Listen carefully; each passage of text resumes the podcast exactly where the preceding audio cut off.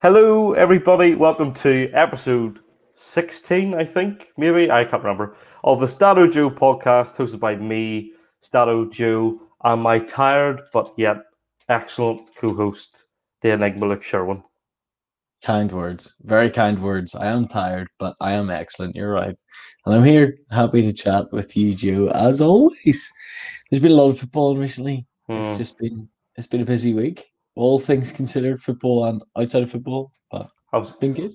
I was going to say, you're tired from a purely busy point of view. You know, it's not a lazy tired. It's a, you've been non-stop the last few days tired, which you briefly told us about before. But how was your stag do yesterday? Yeah, stag do was good crack yesterday. It was pretty chill, to be fair. Like, we went to the beach and just kind of played football, a bit of spike ball and stuff. So that was nice. We barbecue. Living the dream, just a chill time all round. And then went to Let's Go Hydro. So Let's Go Hydro is like a water park kind of with inflatable things. You go, you get your wetsuit on. I can't swim. I genuinely just can't swim. So I did fear for my life a few times. Thought that the end was nigh. Wondered if life was ever going to come back, or if I was going to spend the rest of my days just chilling in the water in this reservoir in Belfast. But thankfully I made it out and then was able to go and enjoy a nice enough dinner at the Morning Star. A weird place, probably a paramilitary central, do you know, that's the type of vibe it gave me. Yeah. But it was nice food nonetheless. What about you, Joe? How's the second half of this week been for you? Grand, just working. I'm trying to think. I had my first crier yesterday, which was basically a girl was stuck on the high ropes, got up to a height, looked down, which is never, you know, when you're on a high ropes course and you're scared of heights, you never ever look down. No. While it's easier said than done, as soon as she looked down, she froze. It took 5 minutes for me to convince her to come off. It was, I'm expecting plenty more of those during the summer. She's just a big Les Mis fan, clearly. Yes, Claire. She couldn't help herself but look down. But don't look them in the eye, and she didn't look me in the eye, and so in some ways maybe she was too big a Les Mis fan. Apart from that, football has pretty much dominated. Today was a rather relaxed football day. You know, only the two games, and they were both at the same time. I was like, what is going on? 2 o'clock came out, I was like, what is happening? We're recording this just before 8 o'clock. There's no game at 8 o'clock. I'm confused. There's been 8 o'clock games now for the last 10 days. And there will be as well for the next 2 days, I believe, 8 o'clock with games, and then 5 o'clock. And then a day off. There's a day off, which is sad. Because the knockout games start next Saturday, I believe. We get the first last 16 games. But yeah, like, there's not much really. I'm tired in a routine because of, you know, I'm up early, getting the train back. Not much time to do anything else other than watch football, post stuff, go to bed. Just a constant cycle, you know. But that is the life of a working man. To be honest, we don't really have any topics planned for today, but I just wanted to chat briefly about, now that we're about 10 days in to the Euros, I thought we should highlight just how badly our predictions have gone. So far. I don't know what you're talking about. But the thing I wanted to ask you about really was, do you think this tournament has been relatively... shocking's the wrong word, because shocking would like implicate high like moments, but like it's kind of gone under the radar, the results and how things have played out quite differently to what we expected.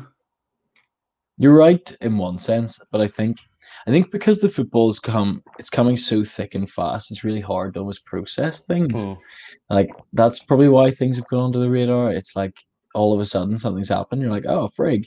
I completely forgot that yesterday this other ridiculous thing happened, you know? Like, Patrik Schick scored from the halfway line in the first game day. Nobody remembers that. You know? They do, but they don't at the same time. Yeah. Things are just happening and it's nuts. You know, Netherlands, Ukraine, was a nuts game on the first game day. But I've completely forgotten about it because of other games that have taken place. And so some things really have gone under the radar because we don't have time to think. But I think these 2 days off that we have this week, or however many days off it is, I'm not 100% sure. Maybe just one, or I don't know. Those days will really give us time, I think, to process everything that's happened, shock results, poor performances, and things like that. Do you have a poor performance so far, in terms of maybe even not just a specific one performance, but an overall kind of, let's say everybody's, let's forget today's games, let's just go for the first two rounds. Are there any teams that you think they haven't done very well compared to what we expected? Well, Turkey have been crap, like really bad. Turkey have just not showed up at all. And they're probably the biggest team that I think a lot of people kind of expected to be dark horses in one sense. They just really haven't shown up at all. They were really poor in their first game, really poor in their second game. And again, today, we haven't talked about it yet, obviously. But today we're dreadful once again. So they probably have been. Denmark have 0 points after two games, but they have other reasons. So that is poor from them, but the loss against Belgium was almost expected. They played very well as well.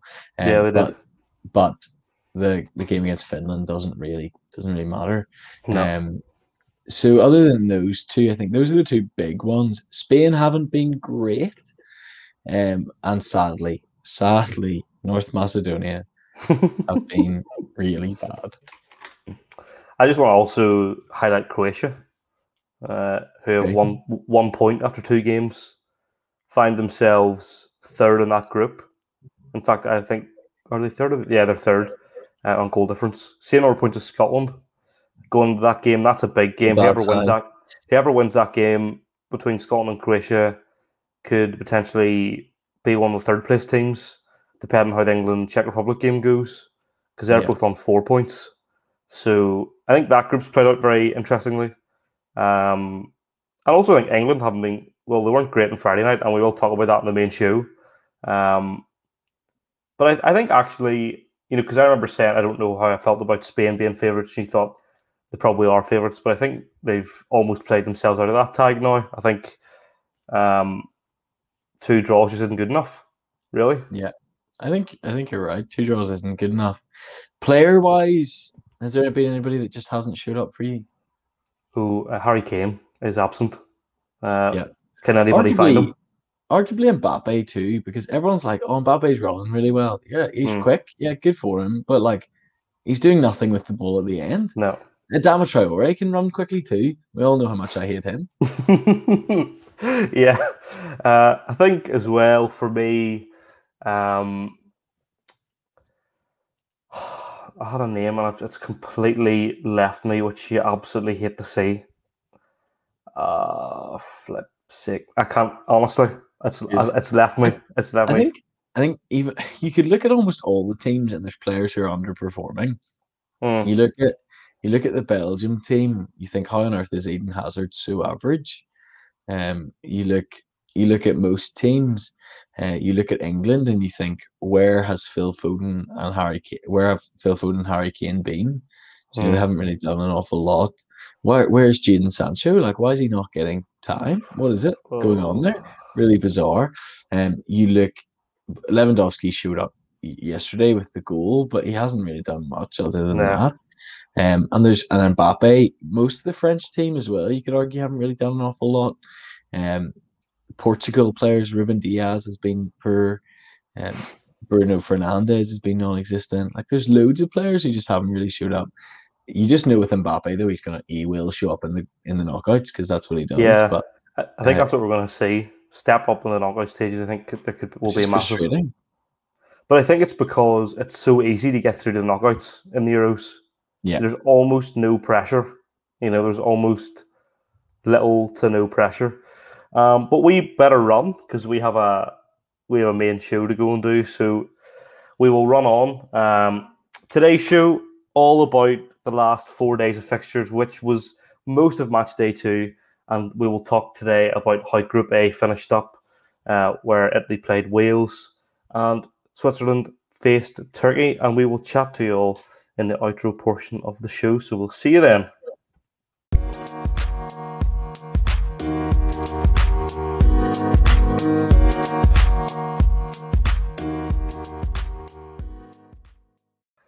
We're going to go right back to Thursday and start there and work our way through the day. So, look, start us off on Thursday. What happened on Thursday? Remind me. On Thursday, we saw the conclusion of matchday 2 for Group B. We saw Denmark play against Belgium. Wow. In what turned out to be a really exciting game, Joe. Oh, so good. You see when... Poulsen scored. I went absolutely nuts in my room. I know you did, because I'm in the group chat with you, Joe, and you sent in a message saying, absolute scenes. Yeah, absolute scenes. It was great to see. To be fair, I thoroughly enjoyed seeing Denmark. As many of you listeners will know, I adore Denmark for no particular reason, no bias at all.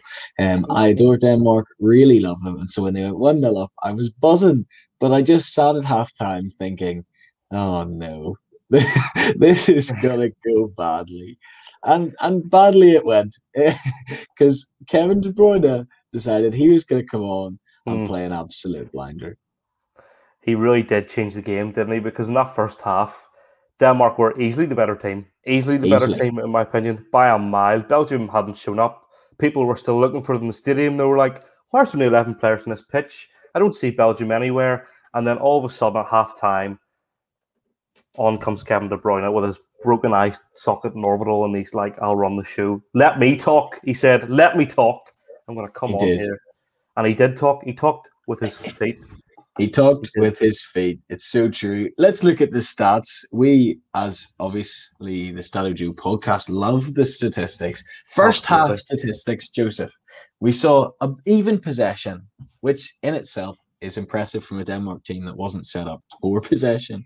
Yeah. But they had 9 shots in the first half, Denmark, compared to 1 from Belgium. A 9-1 ratio in the first half against the team that everyone says has one of the best attacks in national world football. They had 1 shot on goal, and it was on target. Denmark had 9 with 3 on target. So that was a good start from Denmark. They had a lot of the ball. They had 1 big chance. They scored, hopefully. Yep. Oh. They also had a big chance missed, apparently. They had a lot of shots inside the box. They were able to exploit the Belgium defence. Joe, we kind of touched on it before, but I think this was the first time we've seen Belgium's ageing defence really stretched. Watching the game, it just felt nice to be proven right by something that we had spoken about on a podcast, because I'm so used to making wrong predictions. It honestly is quite sad that whenever we chatted about Belgium and we said, well, one weakness that they have are their centre-backs and their defence. Was it Denayer his name was? Was it Denayer who played? I thought he had a shocker. It was Denayer. He didn't have a great one. He's not very 2021 either, because you can't beat Denayer. So it's not good from him. Vertonghen had a poor game, I thought. He showed his age. Joey, you're covered there. You're all right. Vertonghen didn't look great. Alderweireld, I don't think, has looked the same in a couple of years since that United move never really happened. He's looked pretty poor. Denmark effectively set up with an identical formation to Belgium to try and counteract all areas of the pitch. They even matched up by putting on a donkey and Yannick Vestergaard at the back as well to match Denayer. Thought, you've got a crap defender, so do we. Happy days. That's great. So that made me sad, because then in the second half, Kevin De Bruyne came on and changed the game, and Lukaku absolutely rinsed Yannick Vestergaard. Oh, the football Belgium played in that second half was unbelievable. You see the 2 goals. Oh, now I put on Twitter something about, if you want to study the game and you want to watch how to play football, watch back both of those goals, because of the pace of the passing, even the technique for the goals, just stunning. And I think after the first goal, Denmark were a bit shell-shocked, because they got run around, didn't they? They got torn apart live on international TV in front of millions of people. De Bruyne scored a cracking goal. Just some great play all around from Belgium. And that was kind of the first time in the whole competition that we've really seen Belgium at their best. In fact, although we should point out statistically, it didn't really change an awful lot in the second half. Belgium had more of the ball, 55% in the second half, but they still only had 5 shots. They only have 6 shots in the game. It's very low, but when 5 of those are on target, that's the difference when you're being clinical with your chances. Because in the second half, we saw Denmark have 12 shots, but only 2 of them going on target. That's not a great turnaround, all things considered. Shots to goal, not overly surprising when they start with the 2 of Poulsen and Braithwaite. Players who are decent enough, but not anywhere near the top of world football, do a job at running the lines at times, but not world-class strikers. I think those stats are kind of inflated, the shots one, because Denmark kind of had Belgium on the ropes for the last 10 minutes. You know, they kind of went all-out attack on them. They had loads of chances from memory. And I think they were close, pretty close a couple of times as well. There was a couple where you thought, ooh, that was pretty close. But overall, I'm going to say that's actually a disappointing result for Denmark, just based on their performance, you know? Yeah. I would encourage everybody to go and watch Poulsen's goal, because the noise in the stadium when that goes in is just, it's one of those ones that gives you goosebumps. You know, it's just like, that is unbelievable. Like, and to score after 100 seconds, the second fastest goal at the European Championships in history, just, it was genuinely something that you love to see. Like, it genuinely was, even as a neutral, it just was superb. But unfortunately, Denmark now is the bottom of that group with 0 points, with a massive, in fact, I don't think they're going to get through at this stage. I actually do think they're getting through still. Do you think there's going to be more? I think surely there's going to be enough third-place teams on 4 points that will knock them off the best-placed third position. I wouldn't be surprised if Denmark finished that group second. There's a bold prediction. Sure, that's not possible, is it? Belgium are on 6 and the other ones are on 3. Oh, because they play Russia. If Denmark beat Russia and Finland lose heavily to Belgium, then... Denmark genuinely actually could finish in second. Let me quickly pull up just the table so that I can see the goal difference. But I wouldn't actually be surprised if Denmark managed to pull through. I think what Richard says there, Richard says that the early goal in that game really set the pace for the match, is so right, because it was a really frantic game of football from then on. Welcome on in, everybody who's watching. Make sure to get involved in the comments. Let us know your thoughts so far on the Euros. It was just one of those things, you know, the game was quick. But yeah, as you were saying, I was really looking forward to 3 points in each position. But we didn't get that. But anyway, let us know tell me about the group then. Tell me. Yeah, so Belgium are on 6 with +4. So then it seems to be head-to-head, which makes it very interesting, because Russia are currently second with -2 and 3 points. Finland are then third with 0 and 3 points because of head-to-head. Yep. And Denmark are on -2 and 0. So if Denmark were able to beat Russia to 1-0, that would put Denmark and Russia on exactly the same, with Denmark ahead on head-to-head. But then if Finland were to lose 1-0 to Belgium, they would also be on 3 with a -1 goal difference. It could be absolutely chaotic, and I have no idea how they would work it out. I don't know if you've got that three-way balance of who finishes top. It might just have to go to goal scored. Goal scored. It's goal scored after goal difference. But head-to-head, where does, like, if the head-to-head's confusing, where does it? I have no idea, Jim. You make a valid point. I was sitting trying to work that out in my head, and you've stumped me.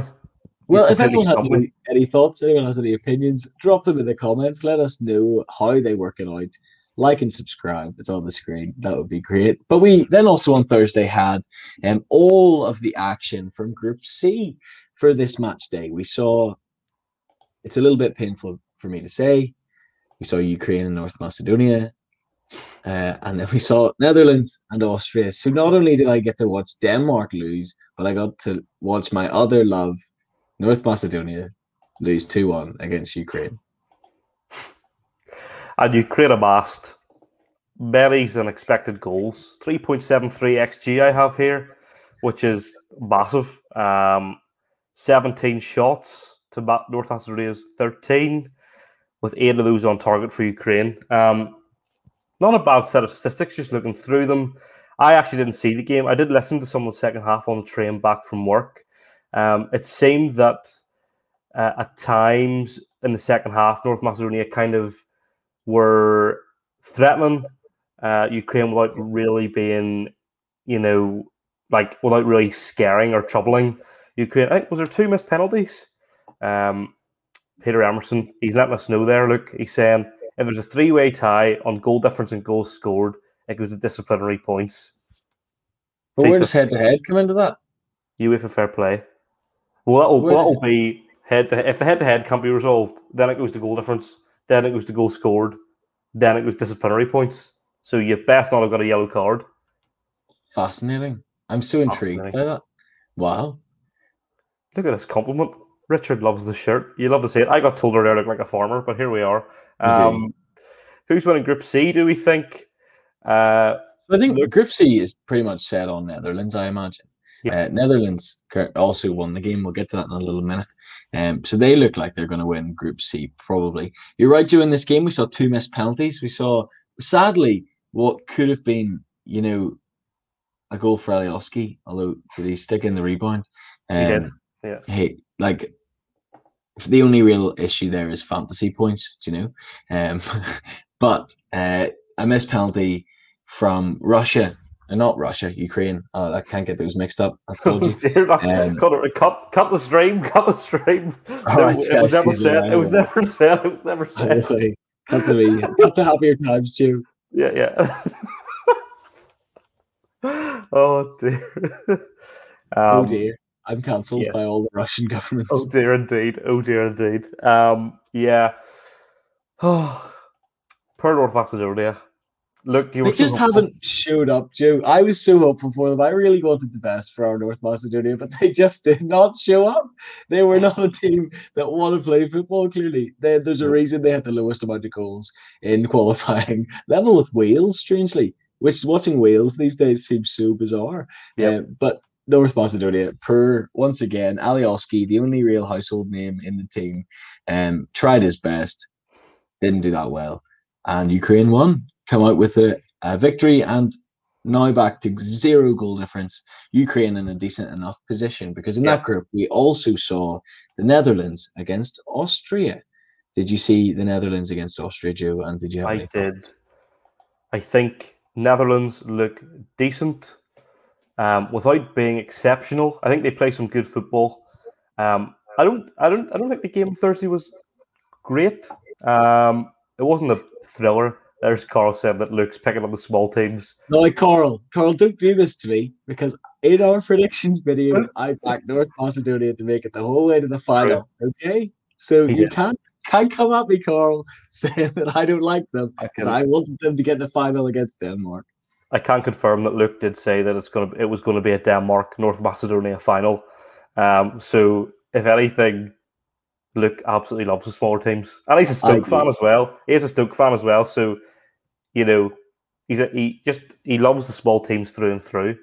Netherlands-Austria, 2-0 win for the Netherlands. Again, solid enough. Not, you know, outstanding, but still, Netherlands look quite threatening on the attack, I think. Just based, I was just looking at their XG there. They managed over 3 as well, which is very good. Again, you know, the Scottish village of Dumfries got in another goal. You know, hope you had. I had him in his. I wish I had him in my fantasy team. I've had a nightmare of the fantasy, but we'll get into that later on. Yes, it was okay. Look, to be honest, I didn't think it was a great game, but you know, a win in front of their home fans again. Netherlands march on through the last 16 with 6 points. They look an okay team. They don't blow me away. They don't come across as a team. All right, Carl, no need. That's a bit harsh. Stoker, my club. Okay. Netherlands don't blow me away. They don't play great football. They play okay football, but always look a little bit dodgy at the back. De Ligt is a big improvement in the defensive line. Very helpful to have alongside the Fridge and Daley Blind. You know, they're good players. I like them. Stekelenburg in nets is shocking. Like, why is that last week as well? Still playing? Like, I will say it every week. Why is Martin Stekelenburg playing in the European Championships? This is a joke. But the midfield is quite exciting. I don't know how Patrick van Aanholt is playing for the Netherlands. Like, he's good. Class, I like him. But, you know, he's not Jordi Alba. He's not even David Alba, who's on the other team. Do you know, like, I just don't get that. I think I'm sad for him. Dumfries has played well. He looks like he has potential to go far. Wouldn't be surprised to see somebody snap him up, almost similar to how the Fridge got snapped up after the World Cup last time. Up a blades in the comments there. We love to see it. Not really related to the Potters, but it's fine. Small team. Yeah, small teams. But yeah, Depay got a goal, but didn't really look like scoring from open play that much. No, he didn't. I thought I was going to say that as well. His goal came from a penalty, but didn't really look too advanced at open play. But then he signed with Barcelona during the week, so who's laughing? He is probably, while we're sitting here on our laptops talking about football. So I think Depay's better off than we are right at this moment in time. I don't think so, Joe. I don't think so. Who's more joyous? Me. Yeah, us. True. So we, in that group, who was it who asked earlier? Was it Richard asked earlier about Group C? I think it's really, if Netherlands don't win that group, because they're playing North Macedonia next, they're bound to win the group. And then it'll be interesting to see what happens between Ukraine and Austria, because whoever gets the points there will go through in second place, or a draw. I don't know what happens in a draw, but that'll be interesting to see. Then where do we move on to? Is it Group D next? We move on to Group D. Nice. And that was a bore fest on Friday night.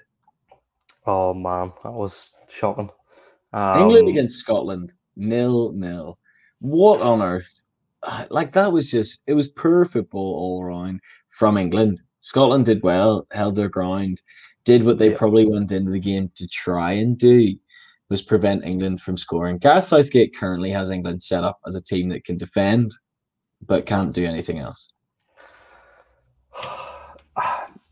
How can so many people see that you should take off Raheem Sterling and bring on Jack Grealish? Or if you're going to do it, bring off Foden and Sterling and bring on Sancho and Grealish. I was like, how can everybody I've seen online? I know that's not everybody, because that's, you know, Twitter isn't an accurate representation of everybody. But most people I know, when we look at that England team, you're going very defensive when you're playing against Scotland. Yeah. You know, very defensive. You're playing your back four and also Calvin Phillips, and who else is in there in the midfield with him? Declan Rice is in there. So kind of two holding midfielders and your four defenders against Scotland, who are like the third lowest ranked team in the whole European Championships. Mental, that's what I say. Really strange. I guess he looked at it and thought, yes, my counter actions against Scotland will be Reece James and Luke Shaw. They'll get us the goals. And you're like, come on, there's no link between the midfield and attack. Calvin Phillips is a great player. He played really well in the first game. In this game, didn't really do an awful lot because you're not playing against a world-class midfield like you are when Luka Modric is playing against you and Kovacic is playing against you. You're playing against Callum McGregor. Billy Gilmore had a good game, I thought. The stats would seem to say otherwise. According to our beloved SofaScore, he's got a 6.2, which I think is incredibly harsh because I thought he did well to keep him at bay. But you're right, it's bizarre. Gareth Southgate is strangely picking these teams consistently, which you appreciate consistency, but not when it's consistently average. So I'm confused. Although, conspiracy theory time, Southgate wants to finish second in the group. You heard it here first. Yeah, I have two theories. Either I don't really think Southgate's smart enough for either of them. No. But First one is that one that you said about second place. Second one is keeping his cards very, very close to his chest going into the knockout stages. Doesn't want to show off an awful lot before they go in. At the end of the day, that group, England were always probably going to qualify from regardless. They're on 4 points now. They're definitely getting through whether they finish first, second or third. Yeah. And I think that he probably sees it as not... Well, I don't know. I don't think he's this smart. But if he was doing this, for me, I think maybe keep the cards close to the chest, really look crap, and then go into that stage and absolutely obliterate teams. I don't think that's going to happen. That's just another theory I came up with. For me, I can't understand for the life of me why he started starting both games and why neither Grealish nor Sancho started either the first game or the second game. For me, that's nuts. There's Mikey saying, wouldn't surprise me if that's the mindset. That's about what we were saying about finishing second in the group. But how negative is that? Surely you want to win every game and beat the best to win it all. And I agree with him completely. It shows you don't have confidence in your team, that you don't feel like you could go and face the best teams in the round of 16, for example. Yeah, you would think so. Although I do like that idea of holding your cards close to your chest because he knows he's getting through from the group stage. And going into the tournament, the England team was the hardest one to predict out of any team almost. Spain's very young, so it's quite hard to predict. But other than that, you could look at the France team and see roughly what he was going to do. You could look at the Portugal team and see exactly how he was going to set up. You could look at Italy and see genuinely 4-3-3, that's what they're going to do. And Belgium, largely similarly. England have a much more diverse group of starting 11s in their arsenal. And so I wonder, will something change come group stages? Will something change come their final game? I'm not sure, but I would love to see Sancho get a chance. I thought he's only ever played well in an England shirt. Like friendlies, qualifiers. He's been a good, bright spark in the team. I would love to see Grealish play alongside him. Would love to see those two alongside Kane because they're two players who'll try and get the ball to Kane and try and get the ball moving forward. I would quite like to see Foden almost play instead of Mount as well, just behind Kane, because I think Foden has a really good chance to link up with Kane. I'd also quite like to see a change in midfield for the game against Czech Republic. I like Calvin Phillips. Declan Rice is fine, but one of them should probably drop out for Bellingham or Henderson. Yeah, I agree. Someone who can go forward a little bit more. Yep, 100%. I think as well, just looking at... So the team who finished second in Group D, the team who finished second in Group E, the risk you're on there is Spain could easily finish second in that group, depending on how results go, because they're only on 2 points going into this game. They can only finish in a maximum of 5. Sweden have 4 and Slovakia have 3. Spain play Slovakia, right, don't they? So beating them would take them to 5. Yeah. If that game's a draw, England could potentially play Slovakia. England, if they finish second, they could play Slovakia in the next round. Yep. And that would be much nicer than potentially playing France, Germany, or Portugal. Yep. But I think... I agree with Mikey. Like, you shouldn't go in and try and play for second place. Like, you should... That's far too risky. But it is risky, but if you win your first game, you almost can afford to. Because you know Scotland aren't really that much of a threat. You know Scotland aren't going to win the game, realistically. And so a draw is a great position to be in. And now it's in their hands, really. They play Czech Republic. A draw against Czech Republic confirms them second place. Yep. If Southgate wanted to do that tactic, he's done it fantastically well. But I think it's all speculation. So would Czech Republic finish above England with a draw because of goal difference? Yeah, they would. Nuts. There's Spain will not make it far whatsoever in this tournament. Not clinical enough. We're just about to get onto that. Clay, I agree with you. They've been poor. But the other game in Group D, just before we move on to Group E, was Croatia, Czech Republic. Croatia, one of the teams that haven't shown up yet. A 1-1 draw. Let's look at the statistics very quickly. Czech Republic had more XG than Croatia.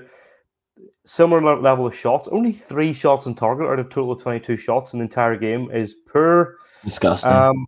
That's really... It's like watching Stoke play. That is honestly all we did all season. When Tyrese Campbell got injured, And we would watch a Stoke game and there'd be like 14 shots and half of them was on target. Like half a shot was on target, not even a full shot. Like it was that bad. And so in this game, I hated it. Fair play, though, to Patrik Schick. I don't think many people had him down to be one of the top scorers at Euro 2020. No. But he's done very well. Yeah. Got a penalty in this game, I think. Yep, he did. So he's up to 3 for the tournament after his flipping ridiculous goal against Scotland on Monday night. Shocking result for Croatia. Thoughts? I think Czech Republic played really well against Scotland, so I was kind of expecting them to have a decent enough game, and I think a draw in this game was roughly what I thought would happen. You see a team, they steamrolled Scotland in one sense, in that they got the result because Scotland couldn't put the ball in the back of the net, and they did exactly what they needed to do. But Croatia, again, looked poor. They haven't been great. You know, in their last 12 games, they've only won twice. It might have been a harsh pen, absolutely, but that's the nature of the game these days, isn't it? So many pens given, very harsh. Today. Oh, yeah, I know. Angered me. And so, yeah, it was an interesting one. A 1-1 result isn't bad for Czech Republic at all. Peter Emerson here saying that 6 of Czech Republic's starting players play for Slavia Prague, Kufal and Suchek, who did last year. Team chemistry means more in international football. I think that's a fascinating point. Joe, what do you make of it? Well, let's apply it to the team that I know most about, and that's England, right?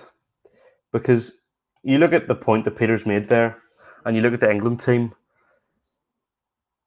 I don't think it's unfair to say that England have one of the most exciting squads at the Euros, probably apart from France, Portugal, maybe. No, maybe they're probably more exciting than Portugal, in my opinion. But they all play in teams that are big rivals. And this has always been the problem with England. They're always playing rivalries. You even had City and Chelsea in the Champions League final. I do think that plays a factor. Yes, they're all mates. You know, they all get on and all that kind of thing. But when you're used to actually playing with your teammates, like the Czech Republic are, with 6 of them playing for Slavia Prague, and you're used to people's rhythm, how they play football, what their thought process is, you very quickly get used to how people play. I even know, playing junior football for so long, you got used to the team that you played with, and that's at like the lowest of low levels. So think of how much more enhanced that would be at international level, which is the highest level of the game. Peter, I think that's an excellent point, and I think that's going to be interesting to see how that goes throughout the tournament. I think France, despite the fact that they play in a lot of different teams, they have a very good squad and team spirit when they play together. But I think your point about Czech Republic's interesting. Czech Republic are going to go through, I think, to the last 16 because they have 4 points. I think that's going to be enough.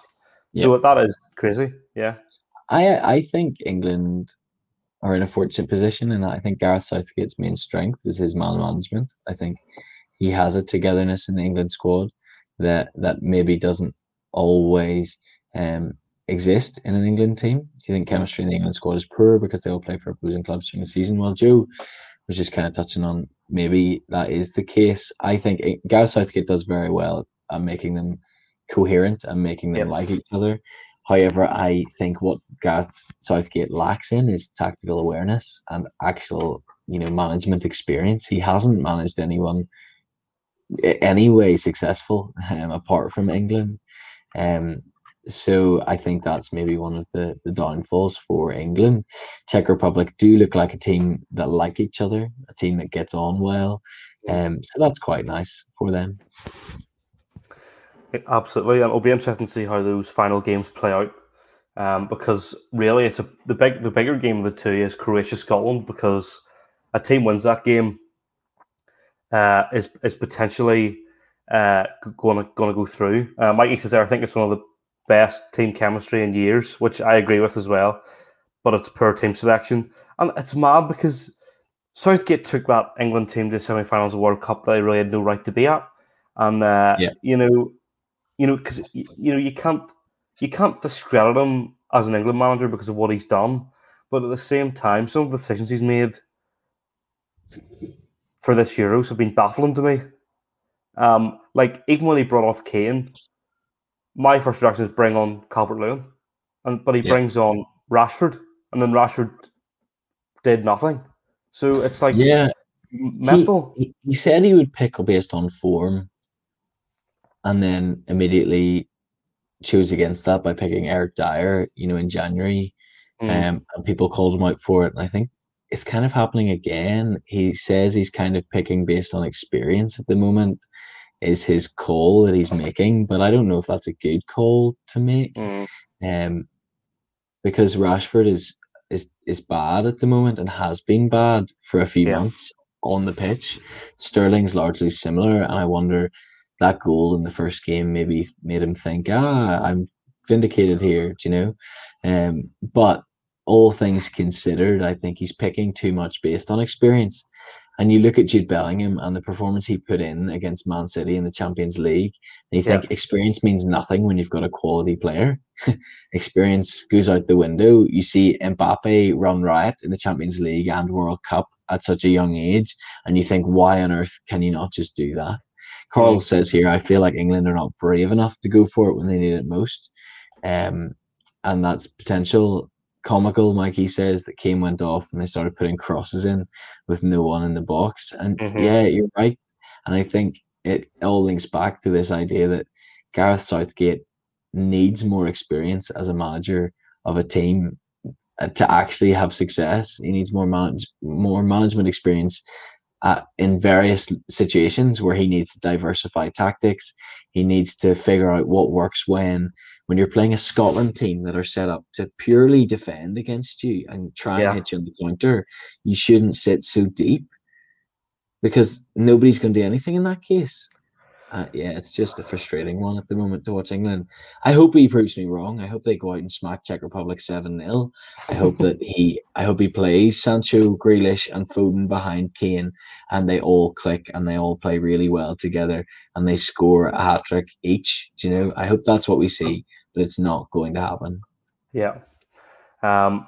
Just in terms of time, we'll need to move on now to Group E. I could talk about that England starting selection for an hour, because I thought it absolutely baffled me. Move on to Group E, which for me is turning into the surprise group of the entire championships in terms of position in the group. We have a very interesting 4-3-2-1 going on here. And no, that's not me talking about an interesting formation. That's me talking about the number of points in the group as we read down. Sweden are top, 4 points. Slovakia, 3 points. Spain, 2 points. Poland, 1 point. And I think the main headline of this is Spain are struggling, as I said in the title of the stream, and it's a really bizarre. I don't even know how to describe it, but it's just bizarre. I'm lost for words. It is strange, especially Alvaro Morata. Is he a good footballer? No, I think is the answer. Richard saying that Spain haven't showed up. Defensively, they look okay. They don't look awful. A player like he is Eric Laporte is a good player to have in your team and does shore up your defence alongside Pau Torres, and I think that helps.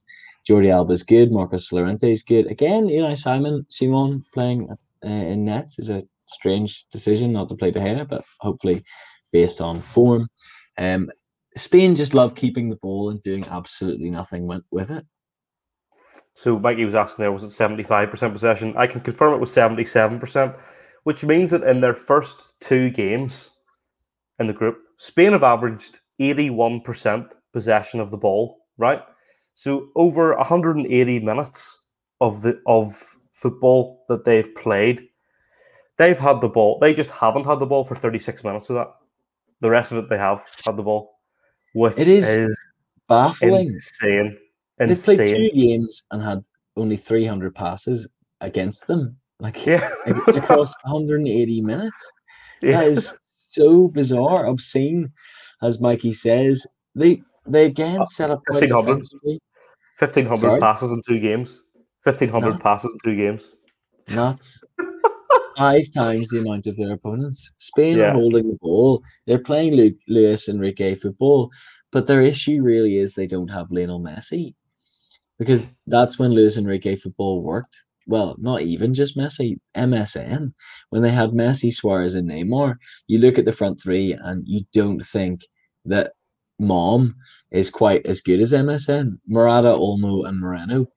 Mom is really not that good. MSN was always superior, you know? It's like that time when you're sitting up late on MSN, messaging your friends, and Mom walks in and says, get off MSN. It's time Fair to go play. To bed. Fair and play. You're, like, that's well you're like, no, I want to stay up with MSN. And you get in a scrap because your mom thinks she's better than MSN. And in this case, she's clearly not, because Olmo, Moreno, and Morata are terrible. And then that whenever you're a good boy and you go to bed, and then you get your breakfast served to you, as Richard said, Spain wouldn't be able to finish that breakfast. You know, they couldn't finish it, even if it was served to them in bed. Quite the analogy, Luke. Quite the passion behind that speech. If only you were so passionate in your day-to-day life. That's not true, Paul. Yeah, no, that's harsh for me there. I just had to take it somehow. But you look at the stats once again, right? Spain managed an XG of 2.95, 77% of the ball, 12 shots, 5 on target, which is the same. Actually, Poland only had 5 shots at goal. But what's really interesting is Spain had 5 big chances in that game against Poland, and they missed 4 of them, including a missed penalty. I saw a stat saying that the mixed or the missed penalty rate is the highest in European Championship history. I think only, I can't remember what it was. I remember at one stage it was only 1 penalty had been scored out of 6, but it's changed since then. I can't remember what it was. Clay asks there, Joe or Luke, how would you fix that Spanish finishing? Just get me up top. I think I'll go up top, stick my head on it a couple of times, top corner. I think that will be sorted. Hola, me amo Joe. You see, sorted. There we go. Get me on the Spanish plane. Get me on the Spain. Not only in this stream have we been cancelled by Russians and Ukrainians, but we've also been cancelled by Spaniards now. Yeah. How would you fix the finishing? So I personally would start with Moreno up top. I know he missed the penalty, but I would start Moreno ahead of Morata. Yep. And I think almost fine, but I would also probably play Ferran Torres. Ferran Torres one side. I can't do it. No, you have to. You have to do it. Say it. I think he should start Oyarzabal on the other side, because I can't face Adama Traore ever playing a game of football ever. No, don't do this to me. Oyarzabal and Ferran Torres, I think, should start either side of Gerard Moreno. They're not necessarily big household names. They're new to the Spanish football game generally in the national team, but form-wise, they're probably slightly better. Oyarzabal had a fantastic season this year for Sociedad, and Moreno had one of his best goal-scoring seasons ever, if not the best, for Villarreal. So I think that would be a better front three. Carl Subban hot here with a great take, said even Joe Linton could finish some of those. Now, Carl, Joe Linton is one of the greatest football players to ever grace planet Earth. And I think you're correct. You say even, I think that's harsh. I think Joe Linton is one of the best. Now, why do they get slated for being a Stoke fan, but we're happy to all praise Joe Linton over here? What a guy. Richard, I think Spain should bring back all the players from 5 years ago and they'd wipe the floor. Interesting take. I think they'd still lose to a few of the teams in there, but they'd certainly do a lot better than they're doing right now. Would they? Would they though? Would they? I don't think so. They're all old. No, but just bring them back, like teleport them from as they were 5 years ago. Great. Wipe the floor. Yeah. The floor. That's how this works. But yeah, I think also a change in midfield is probably needed. I don't think Rodri and Koke work together. They work for defense. Yeah, absolutely. But neither of them is overly keen on heading the ball anyway. So you could probably play with one of them. So you maybe just play Rodri and Pedri alongside maybe Thiago, and you bring some excitement into that team with Pedri and Thiago, and then you have Ferran Torres, who's good. you have Dani Olmo or Oyarzabal, and you have Moreno up top, I think genuinely would work slightly better. Joe, I don't know why you and I don't just take the England and Spain jobs, because clearly we know what to do. It would obviously work. Yep. Hashtag hire the Enigmatic Sherwin. Get it trending on Twitter, guys. The other game in that group, Joe, also brought about some interesting thoughts, because obviously Slovakia had a win going into the game. They had beaten Poland, which was surprising. A good result that they ground out with a red card. Sweden played well enough against Spain in holding their own. Didn't really offer too much going forward, but they managed to come away with a win in this game, did Sweden, with a 1-0 victory, thanks to a penalty. Yay! I listened to the second half on Five Live. Other radio stations are available. And they kept just talking about how boring it was, which obviously as a listener, I was delighted with, to hear them constantly moaning about how boring the game was and how they really hoped it wouldn't be 0-0 and how they, at this stage, we will take a penalty, 1-0 win. They were that bored, which to me is not a good advertisement for the game. Not that sad I missed it. I was just looking through some of the numbers that we got from that game. Fairly even all round. 22 shots in the game. 12 of them went to Sweden. 4 shots on target. Slovakia had 10 shots, none of which were on target, which means none of their shots would have gone in. So wouldn't have even scored. Wow. Is that what that means, Joe? Yes. Big chances. Shocking. Sweden had 3. The only one they didn't miss was their penalty, because that's a big chance. 70%. Conversion rate usually with penalties. But apart from that, I don't see anything really special in the numbers. But it's interesting because Sweden are unbeaten in that group, which is mad when you think about it. You know, they played Spain, they got the draw, and then they beat... I've just seen a comment. Are you getting absolutely slagged off? Carl says the Enigma couldn't manage a pasty supper. To be fair, I wouldn't want to manage a pasty supper. Pasties are flipping disgusting. But it does leave the group in a really interesting position, and because Sweden have already played Spain, they go into that Poland game with a bit of confidence, I think, because Poland really aren't that great, right? They lost to Slovakia. Lewandowski can't carry them. It's not like he's on the wing, to create something. You just lump it up to what Lewandowski, see what he can do. For me, I think Sweden could get a draw to that game, and if Sweden get the draw, I think potentially they win the group. I'm just trying to think unless Spain's goal difference improves, because Sweden only have a goal difference of +1, so that'll be interesting to see if Spain can get a win over Slovakia. That'll be interesting to see how that goes. How do you think that's going to play out? Sorry, one of my least favorite things that happened this week was Poland just trolling Jude Bellingham by bringing on a younger player to become the youngest ever player in the European Championships, because Kasper Kozlowski, who plays for Pogoń in the Polish league. Yeah. Like, he doesn't deserve to have that record. He's not going to go on to have a career like Jude Bellingham. I hate that. Not a fan. Well, it's okay. Don't cry about it. It's fine, No, terrible from Poland. 0 out of 10. But he did play 40 minutes. It's not like he only came on the 93rd minute to get that record. At least he actually played, To be fair, he did get 1 goal and an assist in his last 6 games for Pogoń. So, he's a cracking player. What a player.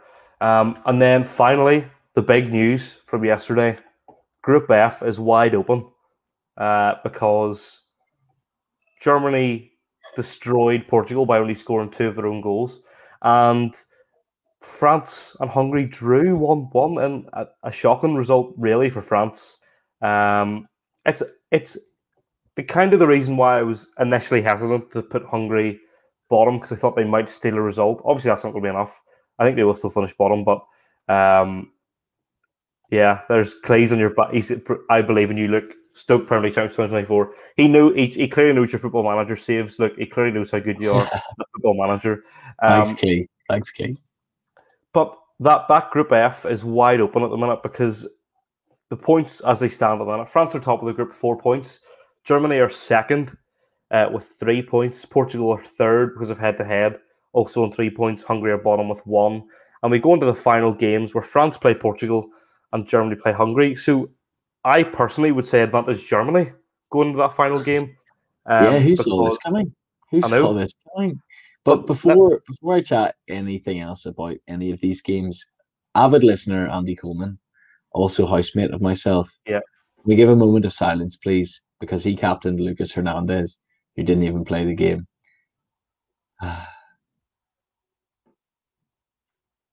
Sad for Andy Coleman on that one. I also nearly captained Rúben Dias, and I'm glad I didn't. But he wasn't my team, and also I captained Varane because I thought France will definitely get a clean sheet against Hungary, no problem. No, none of my front three performed. Lukaku, Pukki, Harry Kane, nothing from them either. It was a sad week in fantasy all round. Not a good time, but yeah, Joe, this group is nuts. Germany have the advantage. I backed them to beat Hungary, having watched them the other day. They looked like a team that could actually score goals against a Portuguese team who we speculated in our last podcast doesn't actually have that good a defense because Nelson Semedo plays in it. You really do have a problem with the Wolves players, don't you? You really do have a... I don't. It's not Wolves. Do you know what it is? It's with Adama Traore and Nelson Semedo. Oh, dear. Those two both are played for Barca, and obviously I have a big love for Barcelona, and I've watched a lot of football, and so I've seen that both of them are just crap. Like, they both are really bad footballers. Nelson Semedo, terrible. Defensively, Portugal all over the place.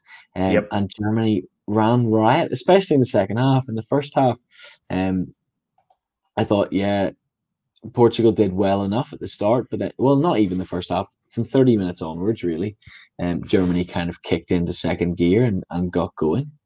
Mm-hmm. I was working, so I missed the first half, and I got in, and my housemate Sam, whose dad is German, so Sam's a big Germany supporter. He was watching the game, and I was saying to him 2-1, and he went, yeah, Portugal have scored all three goals. I was like, what? He was like, yeah, there's been two own goals. I was like, no way, no, surely not. But watching the own goals, it was like Germany would have scored anyway. So it wasn't like, oh, it was fluke own goals. It was good play from Germany. I think the own goals make it seem like they got away, like they got lucky, but in reality, they weren't. They played some very, very good football. Portuguese defending in the second half, in particular, for the two goals that I saw for Germany's third and fourth, was brutal. How do you say his name? Is it Goossens? Goossens? I don't know, Goossens. His goal in particular for me was shocking because the amount of space he had for that header was ridiculous. Like, that is at international level, the defending champions of the Euros defending like that. Not having it. I'm not having it. Well, they're just going for the repeat of finishing third again and then win the Euros. That's what they're going for, clearly. And it broke the fix it. Do you know what I mean? Yeah, you look at their defence and you see Rafael Guerreiro, who has never been an out-and-out left-back. He's been a left wing-back for Borussia at times, so he's not defensively unbelievable. Nelson Semedo, we've been here many times before, and Pepe, who is ageing. Other than Rúben Dias, defensively not fantastic. Rui Patricio, a decent enough goalkeeper, but there's only so much a goalkeeper can do. Germany completely overran the midfield. Gundogan, Kroos, Havertz, Müller, even Kimmich coming in from the right. The five of them absolutely ripped Daniel Pereira and William Carvalho to shreds. You're not going to see Bruno Fernandes getting in the nitty-gritty and trying to win a battle with any of them. You'll see him looking to take a penalty and do everything that's bad about Ronaldo. Bernardo Silva is largely similar. Diogo Jota, they're not players that enjoy getting stuck in. I think that's where Germany really benefited, was in the middle of the park, and that let them do everything else. I just have a quick question for you. How old do you think Thomas Müller is? Thomas Müller at this stage must be at least 86. Now, Thomas Müller was really young when he broke through at the 2010 World Cup. So in my mind, I think he's 31. You're spot on.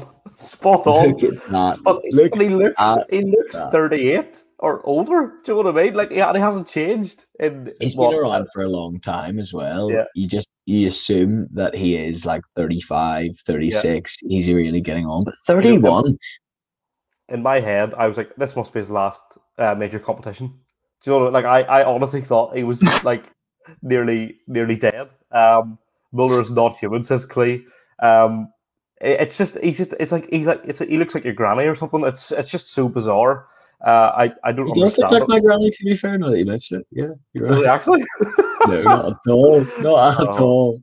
But yeah, he's got another, like, considering the World Cup is next year.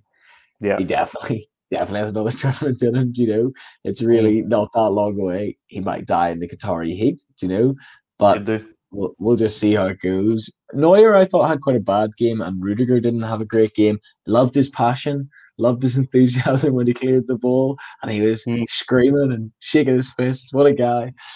But Germany did a very German performance, I feel. Professional, thorough, did what they needed to do, and got the result. And it was, for me, it was a shock result. I thought, well, Germany could have won. And I thought they might win, but not 4-2. No. This is so bad. I can't remember why I don't know why I'm laughing so much at this, but they were saying that your man Goossens was rejected by the German army or police or something because he had one leg shorter than the other. I'm not too sure why I found that so funny, but I did kind of find that quite funny. Great result. Leaves that group wide open, and as we said, I think it's advantaged Germany. I think Germany could go on to win that group potentially, because I could see a France-Portugal draw potentially, because they both need to kind of get a result there. And the other game, the other big shock was Hungary-France, 1-1 draw. You know, with Hungary going 1-0 up as well, and a nervy second half for France. Even though France dominated the majority of the game, look at the attack momentum meter, pretty much all of it goes towards the French side. And certainly statistically, if I could say that word, they were on top as well. You know, 589 accurate passes, which is, again, Spain levels. But Hungary grind out a result. You know, like, they were close to doing against Portugal until they collapsed at the very end. They've done well defensively, Hungary, apart from conceding 4 goals. They've done well defensively. So if you take out that anomaly, which was mental, you know, yeah, mad. Good result for Hungary. I don't think France have shown up to the Euros yet. No. They've got a win and a draw, but I don't think they've shown up yet. I don't think they've played anywhere near full capacity. I don't think that they have showed anywhere near enough to win the European Championships. Defensively, haven't been that good. Kimpembe, to me, is not that good of a defender. I really don't rate him at all at the moment. And I don't know if this diamond that they're playing works. I don't know if this setup narrow enough. Maybe why Denayer played, to bring a bit more width on the left and whip a ball like he can. But I don't think Benzema and Mbappe work that well together with Griezmann in behind.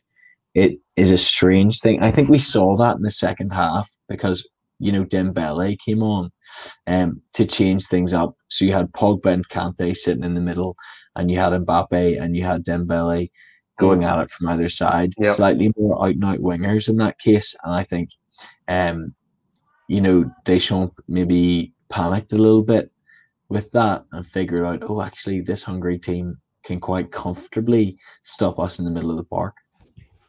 Richard's coming there with a France weren't hungry enough for a goal. Hungry enough, get it, because they played Hungary.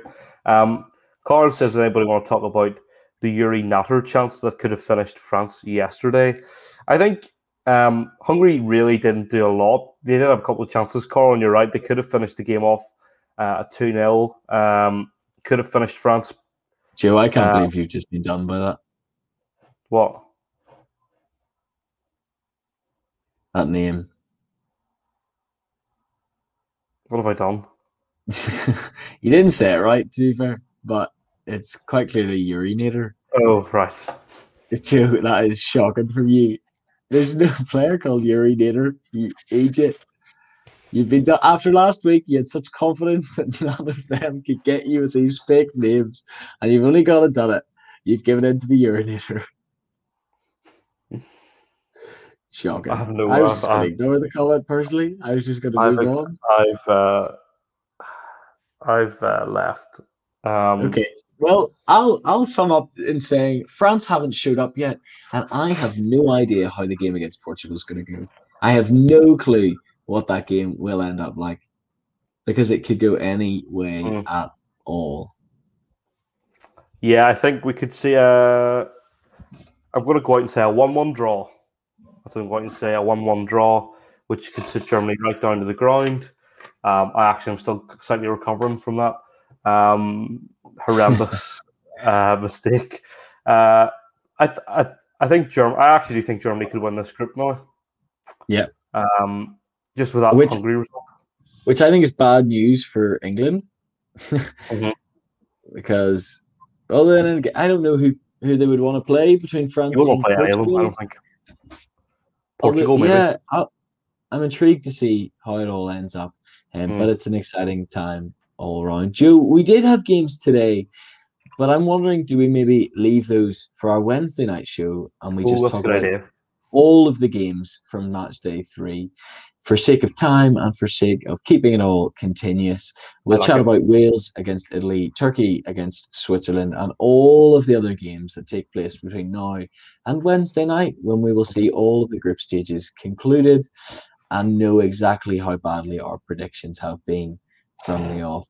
And we can talk about our fantastically set up knockout stage games. It's an exciting time. Yes, these next few days will be exciting because games mean things more than ever, and people will be busting for a chance at a goal. So I'm excited. I hope you are as well. Guys, thank you so much for joining us tonight. As it says on the bottom, scrolling across, check out the Statto Joe podcast on Apple, Spotify, and Google Podcasts. We're there usually every Monday and every Thursday. So check us out on our podcast providers. Be sure to like and subscribe. It's been a pleasure, Joe. It's been great. I'm still sad about being caught out there by Carl. Carl, we need to have words, sir. Yeah, it's been a real pleasure, guys. We both love the Euros. We hope you do too. Wednesday night, 10 p.m, live on Facebook and YouTube. Be there or be square. Good night, everybody.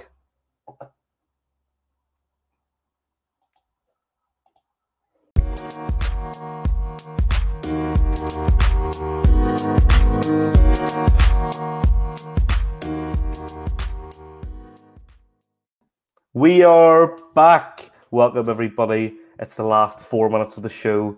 Don't be sad because it's over. Smile because it happened. Yes, plans for this week. Hit me up. So I'm heading back to the North Coast once again for an evening. Isn't that lovely? Are you? I am, just for Monday night. People I'm going to be working with next year, Strand, are going up for their planning week, so I'm going to be going to join them for an evening, and then Tuesday have a team day in person on Wednesday, which will be good crack. It should just be a nice time all around. And then pretty chill the rest of the week. A few different things, maybe a wee trip to Cumber in there. Hopefully back to football next Saturday, and just enjoy the wind down as I approach ending my year-long internship. So. Quite a nice week, I think, to finish off. What about yourself, Joe? I hear that you're busy. I'm working every day, Monday to Saturday. We're supposed to have Tuesday off. Get called in today to cover. I gave a compromise. He wanted to be in all day. I said, I have plans already. Can I do 9 to 1? He said, no problem. So got a half day at least. But busy. Hopefully the weather can hold up because it's great for the tan. And... it's also great for my vitamin D levels. And that's about it. Really, just watch football. Don't know what I'll do during the breaks because, like, I've been so used to there being football on everywhere you look. And I look everywhere. You look everywhere. Yeah. And everywhere. Literally. And apart from that, I don't think there's much else on. For me, I pretty much the next 2 months are just going to be working and all that jazz. Living the dream, Joe, mate. Living the dream, exactly. Getting the dollar bills, y'all. But yeah, there's really not much going on at the minute. It's a weird lull, I feel, after the hecticness of uni. It's busy, but it's kind of not. It doesn't feel too busy. I feel like I've got a bit more time that I can spend in any way I want to, you know. Yeah, that is nice. Will you be streaming? Yeah, I probably will. A couple of days. I'm not sure when yet. The game I was playing, I've had to stop for a week because it's pretty much broken me. I'm just getting too annoyed. I'm getting too annoyed with it. In what sense? Just a really difficult part that you can't get past? No, the story's just annoying me, and it's difficult to get invested in. So I'm taking a break, playing another game for a week, and I'll go back to it basically because that's like. But I will be getting my first paycheck from Twitch as well, so that's pretty nice. Oh wow! Look at that! Isn't that one exciting time? I know. Well, I can't wait for you to pay me in commission. That'll be great. You're so welcome. I'll reinvest it back into the Statto Joe podcast. Can't wait, listeners! You are blessed. You're so welcome. Are we back Wednesday? Yes, should be. Is that the end? Is there games up until Thursday?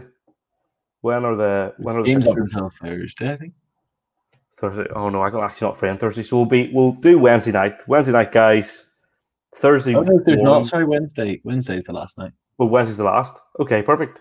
So we'll be live on Facebook and YouTube immediately after the final set of fixtures, and we'll be talking all about the groups, the final group stage games, and then looking ahead to the knockouts, which will be very, very exciting. But we will see you then. Have a good week, guys. Look, have a good week. Enjoy the North Coast. Very jealous of that. Stay safe, everyone. See you in a couple of days. Bye. Bye.